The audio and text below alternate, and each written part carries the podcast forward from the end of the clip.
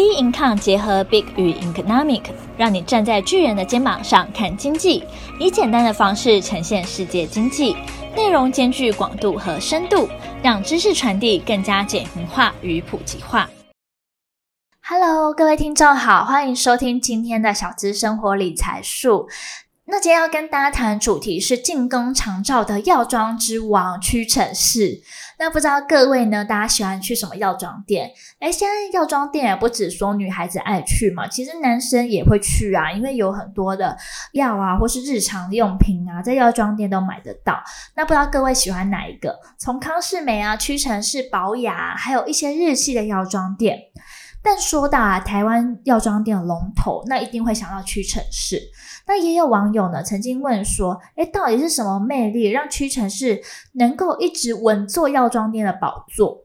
因为屈臣氏哦，它从一九八七年就开始创立到现在，在台湾的门市啊超过五百家。那从二十岁到四十岁之间的女性呢，每四位就一位是屈臣氏的常客。那我们今天呢，就先从说，诶屈臣氏的集团开始说起，再慢慢的跟大家分享到说他们到底有什么很厉害的地方。那屈臣氏呢，它的历史渊源呢，最早最早可以追溯到一八二零年哦，它是清朝的时候，嘉庆二十五年。那当时啊，因为清朝它的国策关系，所以外国人只被允许在澳门啊，还有广州一带活动。那一位呢，东印度公司的医生啊，就皮尔森和另外一位呢，来自英国的李文斯顿呢，便在当时洋人最多的澳门呢，合伙开设澳门药房。所以这个算是说，可能是药房屈臣氏最早最早的一个始祖了。那后来之后，他们也开始到广州里面开。那到了一八四一年的时候呢，那时候呢的一个总督呢签下了川比草约，你割让呢香港，所以曾在广东大药房啊兼汽水厂的主诊的医生呢杨彼得跟安德森医生呢。他就在香港那边临时开业，那到了一八四三年的时候，才正式命名为香港大药房。那原本在广州的汽水工厂呢，也搬到香港，所以一八四一年呢，是屈臣氏官方网站上宣称的一个创立的年份。那为什么后来才会变名字改叫屈臣氏呢？是因为呢，它的经营权有做转换。那一八五八年的时候呢，屈臣医生呢跟他的药剂师侄子小屈臣氏呢，先后呢加入香港大药房，并且呢，在一八六零年开始接手药房，所以呢就开始以说屈臣氏这个姓氏呢去做经营。那在一八八六年的时候，在香港注册屈臣氏有限公司。那在台湾的话呢，台湾在台湾的迪化街，不知道大家有没有看过，有一栋叫做屈臣氏大药房。其实是一九一七年的时候呢，彰化那边的药材商呢。李俊启呢所新建的，但是因为说代理权的一个争议，所以台北的迪化街屈臣氏大药房其实并不被香港的总公司承认哦。那时候啊，甚至啊跑到东京里面去诉讼，最后代理权被授予就是同在迪化街的神农氏大药房。那大家如果有兴趣的话呢，其实也可以去看一下。那香港屈屈臣氏呢最早期的经营模式其实也不在药上。还有包括啊，因为刚有提到嘛，有汽水工厂，所以呢，到所以呢，那时候还有酒类啊、药品啊、香水啊、汽水啊等非常多的商品。这种药妆百货的复合式形态呢，跟台湾早期的药局的经营有很大的差别。因为像我自己本身，呃，我的阿公阿嬷呢，他们在我小时候的时候，他们也是开药局的，所以以往药局的形态就只是卖药而已。那顶多呢，有些什么奶嘴啊，或是奶瓶啊等等一些比较周边一点点相关的啦。但是最主要呢，很多的呢，真的还是呃药品为主。那我们就回过来，就是台湾的区域城市来看。为什么他们可以屹立不倒这么多年，甚至到现在的时候呢？大家想到药妆店，第一个会想到屈臣氏呢？因为呢，屈臣氏它其实有依据客群呢来改造店面哦。屈臣氏呢，它也是打破说以往啊传统业者都是自己来决定店型。它从呢二零一零年开始呢分众化的店型改革，会利用数据啊来区隔说，哎，这家店它的不同的客群。那有机会呢，便立即去做改造，那设计出了各种内部差异化来吸引顾客。所以呢，它的店型大概有七种方式，因为屈臣氏的外观啊，店面外观其实并没有太大不同，但是呢，内部的商品的陈列呢，会依消费者的习惯呢来去做改变。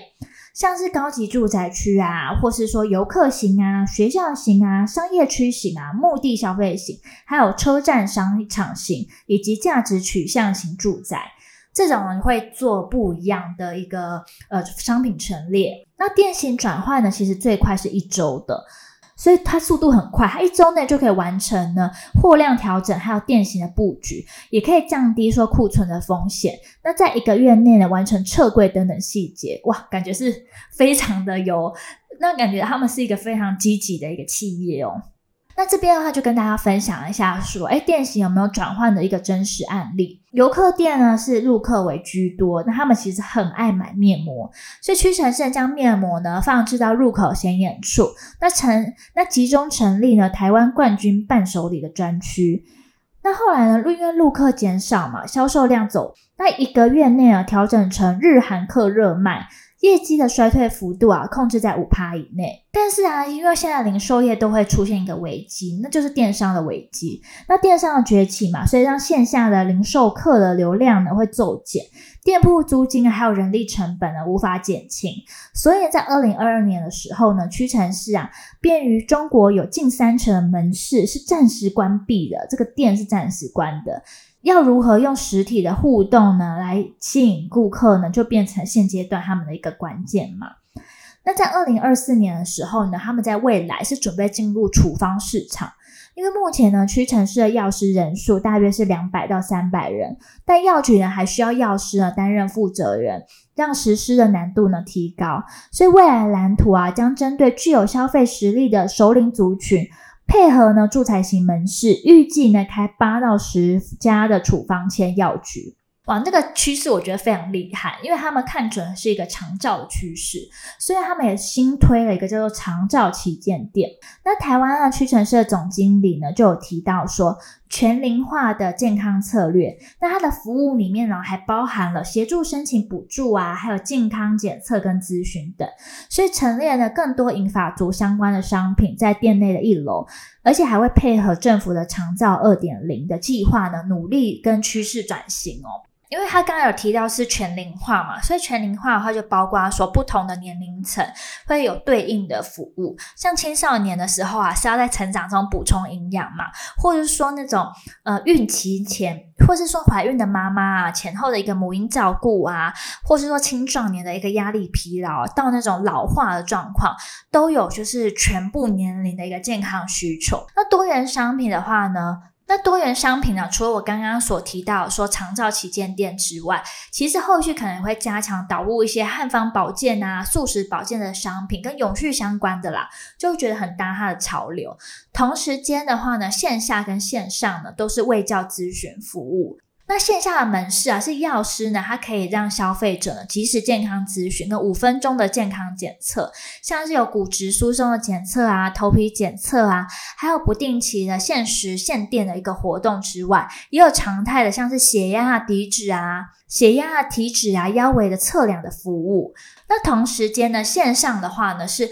把这些健康顾问进驻在官方网站啊，就是 APP 的平台，所以就没有一些地域上面的限制嘛。而且疫情期间还推出行动药师。那这阵子呢，如果在 LINE 的官方账号呢，还可以有看到说有叫医疗保健室的，是透过手机呢选择地区，那可以跟邻近的门市的屈臣氏健康咨询做一对一的咨询服务哦。那我觉得真的是非常的方便。对，那第四个的话就是企业内外的永续健康嘛。那永续这个话题呢，我觉得是未来一个潮流啦。那我觉得包括说屈臣氏其实也还蛮常，就是在推动一些相关的活动，不管说是什么女女弱势的家庭女性啊，接受筛检啊，或是说推动政府啊将肺癌筛检啊纳入公费的补助项目等等，就是也是会比较多那种公益性质相关的。所以我觉得是说，哦、这样看起来，所以我觉得，哎，这样听起来有一种就刚心的感觉，就感觉说，哎，其实屈臣氏它不只是卖商品而已，它有照顾到说所有的一个年龄层。那我在写这篇资料啊，在讲这篇的时候，我才有去做相关的一个功课，不然的话，哎，我真的不只晓得，原来他们开始真的有这种做这种长照的门市，哎。所以今天呢，也分享给大家。那大家呢，对于说，哎，这个屈臣氏这个品牌有什么想法，或是你认为说他们在做一些药局啊，或是长照门市上面呢，你有没有一些什么 idea 呢？都欢迎可以跟我们做分享，跟我们做交流喽。那我们今天的小资生活理财术呢，就到这边结束。那我们下期节目见，拜拜。